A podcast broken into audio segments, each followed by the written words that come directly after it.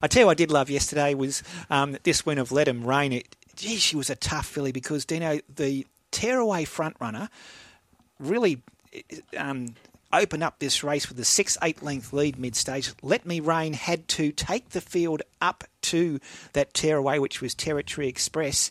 And she kept going, Let Me Reign. Cherie Curtis, the trainer's on the line. Cherie, good morning. You've got a tough filly there in Let Me Reign. Good morning, Ray.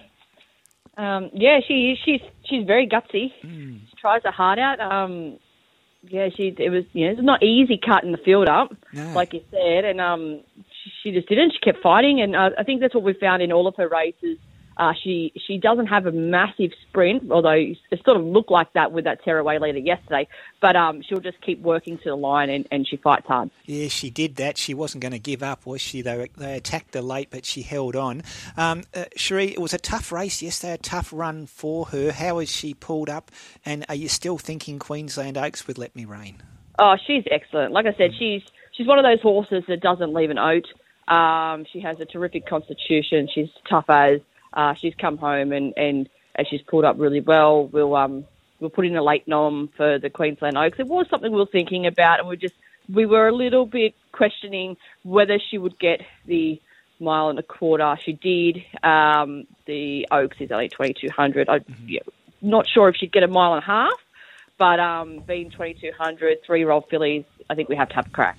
Uh, her racing pattern yesterday, she was on speed at her previous starts, admittedly over a shorter trips. She she was back in the field. Is that how she, her best racing pattern, Cherie, to settle on speed and basically she takes luck out of the equation there?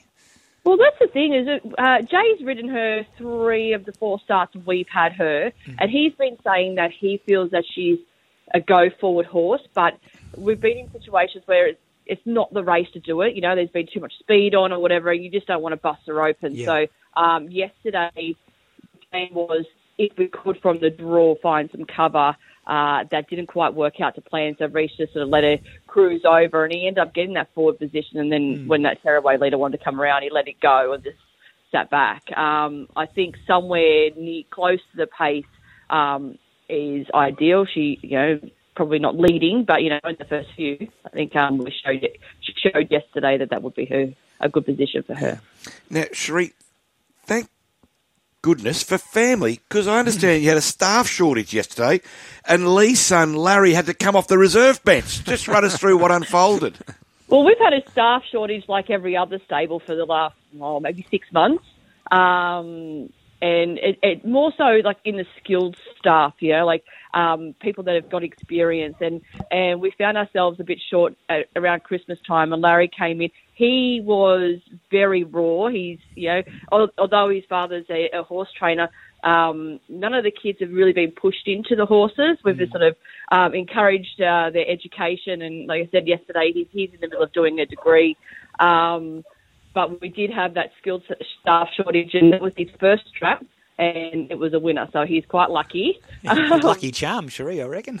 yeah, and, and Lee's a very proud dad moment. Like he's always wanted one of his kids to sort of be involved in racing, but obviously not push them into that. Um, and Larry's really taken an interest, especially in the last few months. He's he's gone back and watched all of um, Dad's old videos and picked up interviews and really got right into it. Um, so it was really it was a great experience for him. He was very proud. and nothing like winner to get you hooked as well. So um, he might he might want more. He's studying physiotherapy. I think you told me, Cherie. Is that right? Or, or... That's right. That's what we said. It, uh, it, this is a really great weekend hobby, but don't don't ditch the course. yeah, exactly. yeah. yeah, exactly. Hey, Cherie, before I let you go, um, Dalchini, she was so good in the Hawkesbury Crown. That was on April 22. We haven't seen her since. What what, what are the plans with Dalchini? Ah, they see. Dalchini Hawkesbury, she she puts in a massive, massive run, Yeah. and then it just takes a bit out of her. Um, that's what we found when she came home after that. She just didn't pull up the way we would have liked. Oh, not not unsound, just just a little bit flat. Yeah. And so we opted to put her in the paddock. So she's having a spell, unfortunately, but we'll bring her back um, she'll be back in about four or six weeks, and then we'll sort of look at something through the summer, I guess. Yeah, I guess you head towards a race like the Golden Pendant with her on that Hawkesbury Crown run. It was so good, and she's a talented mare.